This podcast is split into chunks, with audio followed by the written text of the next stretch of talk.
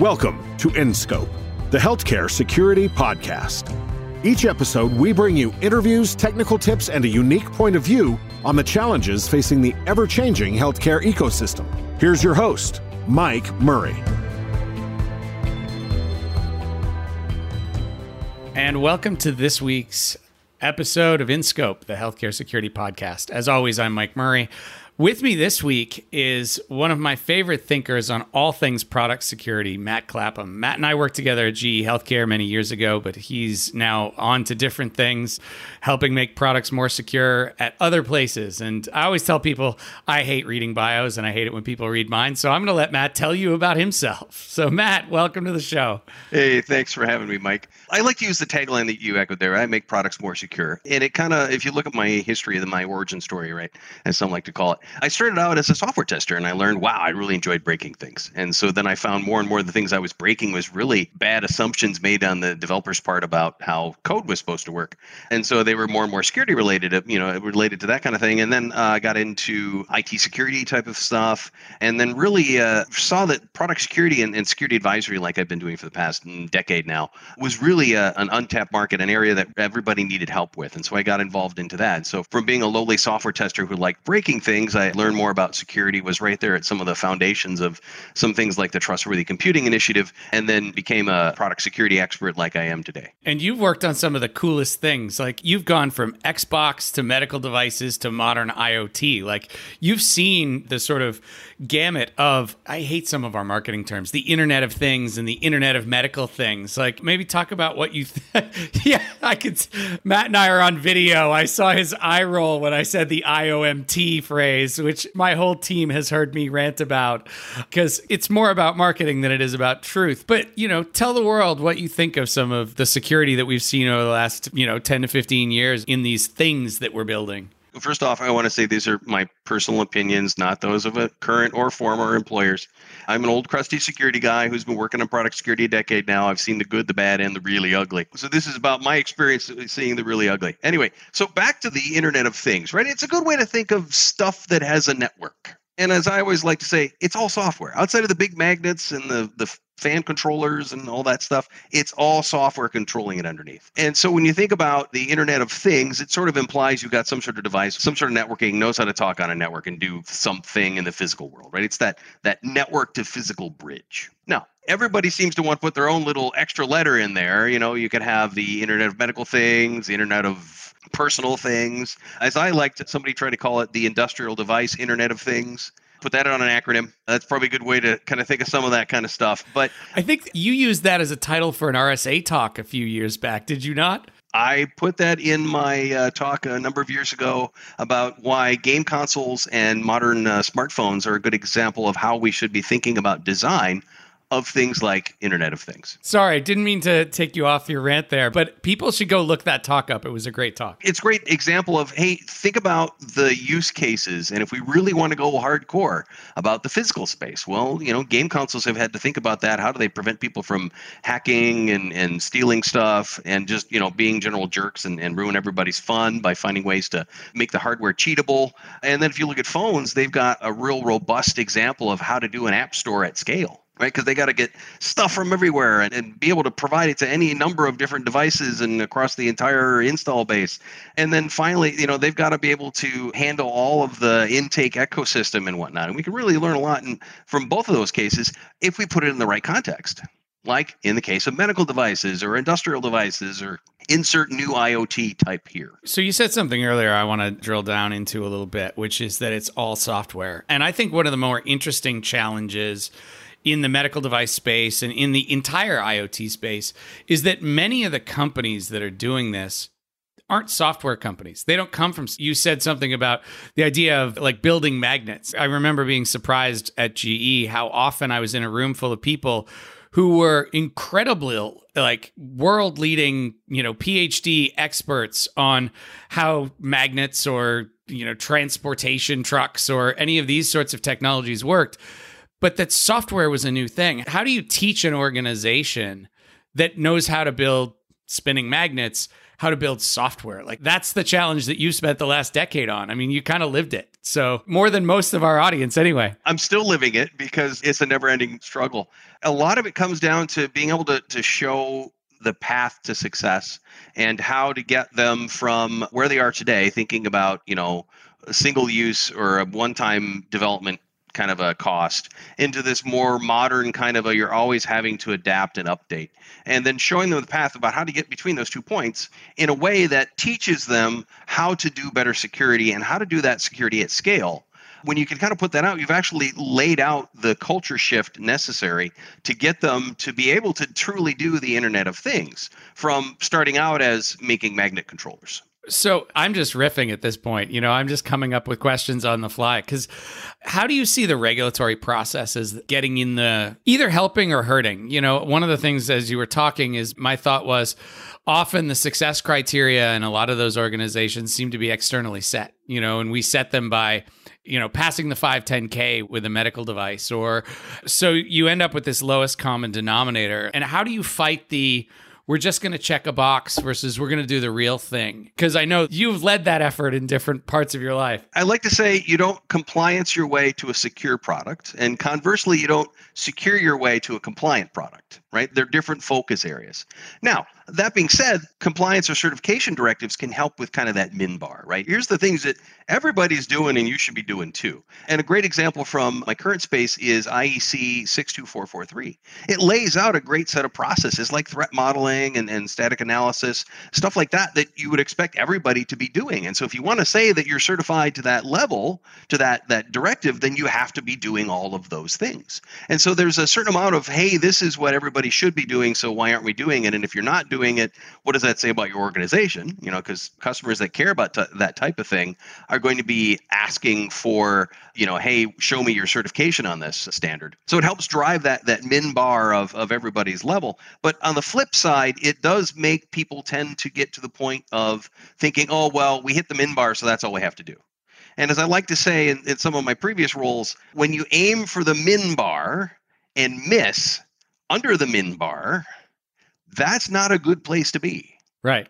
So, something that came to mind again as you're talking is the challenge that you mentioned the customers that care about that. What role do you see the customers having in this whole area? And specifically, one of the challenges I've seen over the years is the customers want the vendors to do certain things, but do they want to pay for it? I'm trying to think of there's so many different things to unpack there. The customers absolutely are driving and should be driving. They should be expecting a secure product, right? You don't buy a medical device and expect it to get hacked. You assume that it's going to do its job and do its job well and be able to protect itself and all that type of thing. So there's certainly the customer expectation there. The challenge though is okay, are they willing to pay that additional effort, that additional overhead to be able to make that happen? I was thinking there was a great presentation, a panel at DEF CON this year where they were talking about, you know, medical device security and whatnot. And it was important. The one thing that I carried away from that is, you know, somebody asked to say, okay, who's willing to pay more for their health care? And we think about it, that's one of those things we're going to have to contend with as we get into this, you know, more secure devices. Well, I would love to be able to do that, and eventually it will get cheaper. But in the short term, it's going to have to make that trade-off of okay, to have this and do it at the degree that you expect it to be is not something that be that can be commoditized we see it in the cloud lately with you know microsoft for example and I'm, google does this too but i just happen to know microsoft. You get better security features if you pay for e5 office 365 than you do if you pay for a lower tier of office 365 do you see a world where we start to pay where it's like if you want the secure device it's 15% more than the one that has all the default hard coded passwords in it. Like, is that a world we're moving towards? God, I hope not, because there should be a min bar in terms of, you know, we shouldn't expect to have to pay extra to not have backdoors. Those kinds of things I think are kind of like the bare minimum. And, and back to the certification thing, I don't know you can certify that kind of an expectation, but it should be, you know, you just don't do certain things like that. Now, additional stuff that requires routine maintenance maybe that's where you get into the you didn't pay for it. And I think one of the important shifts that we have to do to be able to get to this better updates in, across medical technology and whatnot is get out of the mindset of you buy it once and then the company has to support it. We're stuck in this mindset of, well, I bought a big insert industrial unit thing here, right? And I spent a lot of money when I bought it, but I expect the company to keep updating it and adding new features and whatnot for its entire 25 year lifespan. No, bits get old quick. And if you want the bits to be refreshed regularly, you need a service plan that pays to refresh the bits because the hardware, the iron might take a long time to break down, but those bits broke down every month. By the way, that's a really, I think you're going to hear people steal that comment because bits get old quick is something that I think, again, going back to the question that I asked at the beginning, these organizations that are good at building things, you know, to steal the IoT moniker, in some of my experience, they have that same expectation that you know, well, I designed this magnet and it works the same way it worked 15 years ago as long as we, you know, roll it off the assembly line the same way. What do you mean the bits get old quick? This magnet thing is good forever. And I think, you know, you talked about culture change. For me, it's how do we get these organizations to understand that what you just said. The bits do get old quick, and it's going to change the economic model. I think there has to be a carrot and stick approach. And the carrot is saying, well, okay, so say you have uh, some install one-time install fee for some big thing, right? Because it's a one-time cost to put it in the room and build the Faraday cage around it and all that. But then you're going to have this ongoing maintenance, and part of that maintenance could be physical to make sure that the helium stays topped off on the magnet. And part of that maintenance could be the bits that go in the box, the operating system, the controller, firmware, the features in the applications that actually make the device human usable. That's the kind of stuff that should be refreshed because you get new features and capabilities. And that could be part of the way that you can help sell this or, or promote it is like not only are you getting the routine maintenance, but you're getting the feature improvements, the AI capabilities that weren't thought of when the device came out 10 years ago, but now are capable given that same piece of hardware. And at the same time, we'll make sure the magnet always works. So, how do you solve the OS issue? I've been talking about this in a lot of talks that I've been doing of okay, I always use our former employer as an example. You know, say I built a CT scanner in 2005, right? Well, the computers that control that spinning magnet were state of the art circa 2005, probably a Pentium 2 with, you know, maybe a gig of RAM and probably running Windows XP. Well, the spinning magnet still works today. But even if you wanted to put Windows 11 on there, good luck with that right? Good luck getting that hardware to run that system. How do we so that's the one that I've been sticking my head in a lot. You know, I've asked our friends at the FDA, I've asked everybody this question. Like and you have lived that world across game consoles and all of that. You got any thoughts on that sticky thorny problem of like okay, the, even the hardware couldn't run the updated OS, but even if it could, you've got you're way past the patch life cycle of that original operating system. Like you've got all these challenges because the magnet lasts a heck of a lot longer than the bits do. A couple of things that I, I think would be helpful there. For starters when you put something out brand new i know it's risky and it sounds really scary but you got to make sure your parts are as modern as you can make them. And then addition to that you got to make sure you have extra wiggle room. Because right now adding in 20% CPU performance overhead might seem like, oh my gosh, that's an extra $2.50 a unit. Okay, but great. It's going to save you a bunch of problem further down when the next Spectre or Meltdown comes in and saps 1.5% of your performance because of the change in the way the kernel works.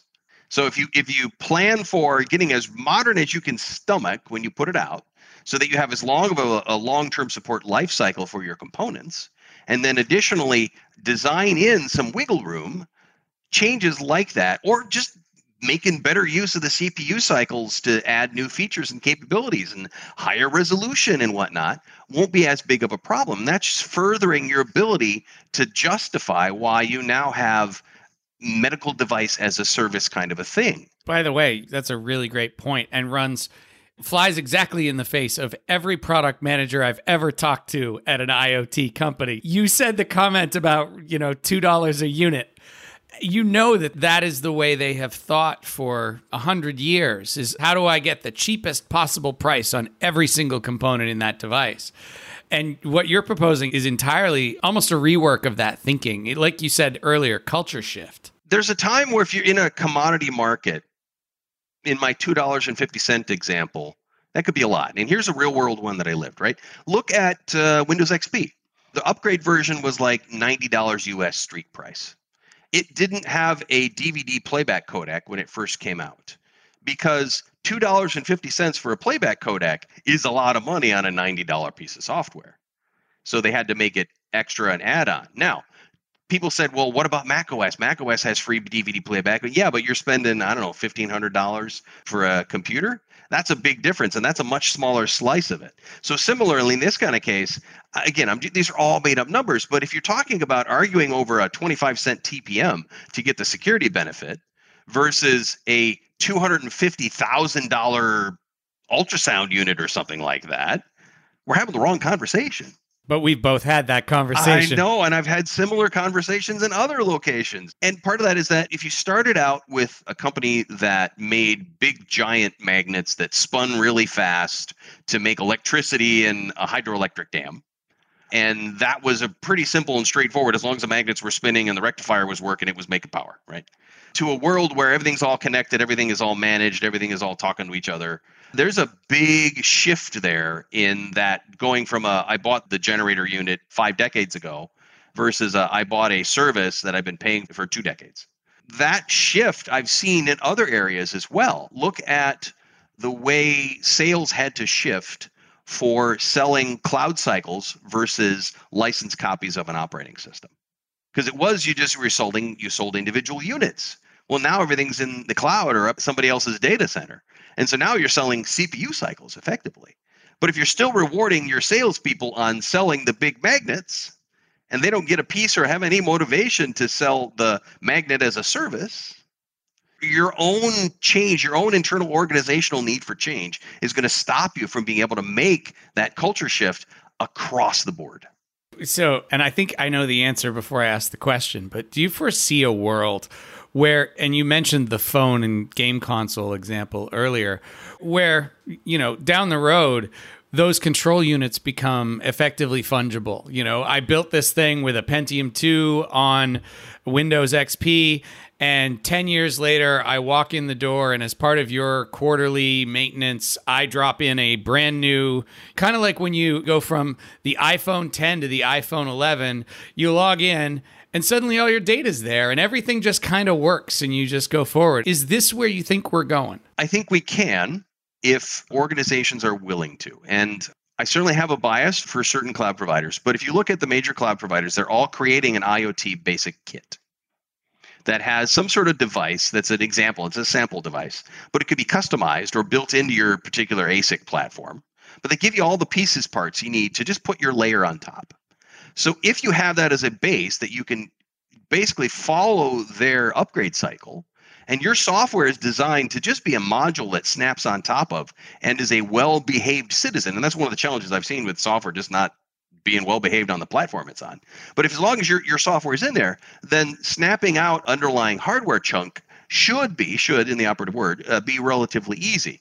Now, there are some gotchas if you look at, you know, real-time operating kind of worlds because, you know, it's not so easy to swap out the controller on a compressor unit when you're talking about it's the thing that keeps the oil refinery from exploding. You got to take maintenance window, you got to plan for that. And also, quite frankly, across the IoT space at every level, we need to plan for that upgradability. We need to design in the, the redundancy and capabilities necessary so you can swap out one of those components with only taking minimal downtime or doing it in such a way where there's enough redundancy in the components as a whole that you can take one of the compressor units offline fix it and do update whatever you got to do bring it back in test to make sure it's working and then cut back over to the other one right? So that you can do those rolling upgrades and, and bring that along.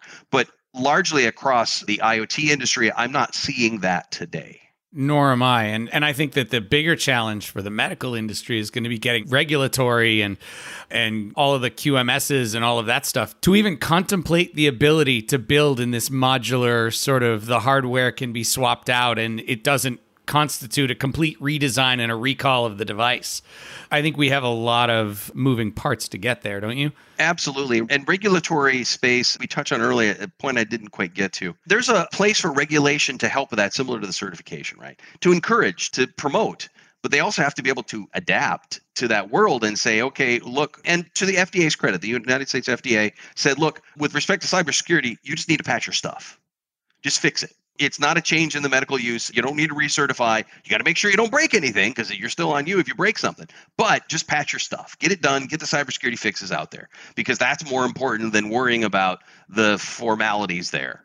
Now, we certainly, like I said, we need to make sure we're doing it. And that kind of goes back to my circles back around to my earlier point about upgradability, right? We've got to make sure we've got the right stuff to in place to say, even in a heavily regulated, heavily validated, heavily certified environment like a medical device, we can still do all those routine maintenance type of things that we take for granted in the cloud or in a in a modern client workstation. We can still do those and not have to worry about saying, eh, I'm not sure the results from that last scan are going to be valid or not. A hundred percent. I'm going to take us a totally different direction. You know my love of career topics.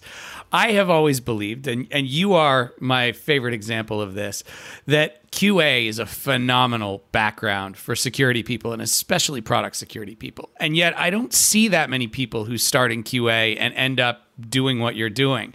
Like, how do you think that that's helped set you up for the success that you've had in, in all of your various roles? I think in my role, it really helps to have a, some level or some part of development background, right? Because if you're going to go talk to a team that's making something, you got to know roughly how it's made well enough to be able to speak the same taxonomy, the same language my time in QA is the thing that I leverage to be able to do that. I was six, I think six and a half years as a software tester. And I did everything from client software like Microsoft Works up through enterprise centralized services like uh, Active Directory rights management services. So I've seen that that spread. That gives me the ability to kind of see the challenges and the, the testing challenges. But one of the things that I really enjoyed breaking stuff. And so that inquisitive mindset, that challenge, right? The game challenge of saying, oh, I'm going to find a way to break this in three clicks, right? And then I'm going to go and brag to my test peeps and say, hey, I broke it in three clicks. Oh yeah, I broke it in two clicks. You know, we can have that kind of a competition. That really drove me to want to really figure out ways and see the trends there. And that that exploratory mindset adapts really well to something like security testing, right? Or penetration testing. Because now we're saying taking that same idea of pushing the norms, testing the assumptions, but putting a, a just a security spin on it. So throughout my career, I've been able to go back to that and say, hey, how would I break that? and then being able to say from the experience of having developed stuff i can say oh yeah that's how i would fix that right? And be able to put those two together. So every time when i'm doing a consultation with a product team be able to take that i know how to speak the language of development. I know how to say here's how it could break you know what could go wrong and here's what we can do to fix it from what i know and based on your particular nuanced uh, product set. And so this is the path forward that we can take to prevent the problem from ever happening in the first place. I've always thought that that career path is one we should emphasize as an industry more because of everything you just said right? The instincts you get in understanding how software is built badly give you such good instincts for helping a product team secure it. But uh, like you said I mean, that is pen testing, right? Is having a mental model of how the product you're testing works and thinking, oh, well, if I do this, I bet the developer didn't expect me to do X, Y, and Z right here. Let me do that. And I've always, you know, it's one of the things that I always valued about about working with you is you have just incredible instincts around those things. And I think it comes from your QA time. Also comes from from just the way your brain works. But it's one of those things that I think, you know, if you're out there and you're a QA person and you're thinking, what do I do next? Cybersecurity might be a good career for you. And Matt's a great example of it. Well, thank you. I think it really helped. So, Matt, I could talk to you all day, obviously, but you know, we need to let the listeners get off to the, whatever their busy world is. But where can they find more of you? If somebody wants more Matt Clapham in their lives, where can we find what you're up to? So on LinkedIn, I'm not terribly active, but I do uh, occasionally uh, put a, a, tip there. You can follow me on Twitter. I'm usually scrounging and finding interesting insights about product security and other things. So you can follow me at, at ProdSec. I nailed that handle. I'm really proud of that one. And uh, you certainly, right now, with the whole situation of where conferences are at, I'm not sure I'm going to be traveling anytime soon, but I, I do like to try to get out to the security conferences and really bring that insight, that experience from QA all the way forward to how we can prevent it today to the audiences there at things like RSA and, and others. So when things start to get a little more in persony again, I'll probably start to get back out involved on those and I look forward to having uh, lunch or dinner or something when we get to be in the same spot again. Matt, thanks again for coming on today. This has been brilliant, and we'll chat soon. But uh, thanks again. Oh, hey, thanks for having me, Mike. I really appreciate the opportunity. Thanks for joining us for this episode of InScope. To make sure you never miss an episode, hop on over to www.scopesecurity.com to sign up. or you can listen on Apple Podcasts, Spotify, or Stitcher. And if you have ideas for topics, guests, or technical tips, please contact us at podcast at scopesecurity.com.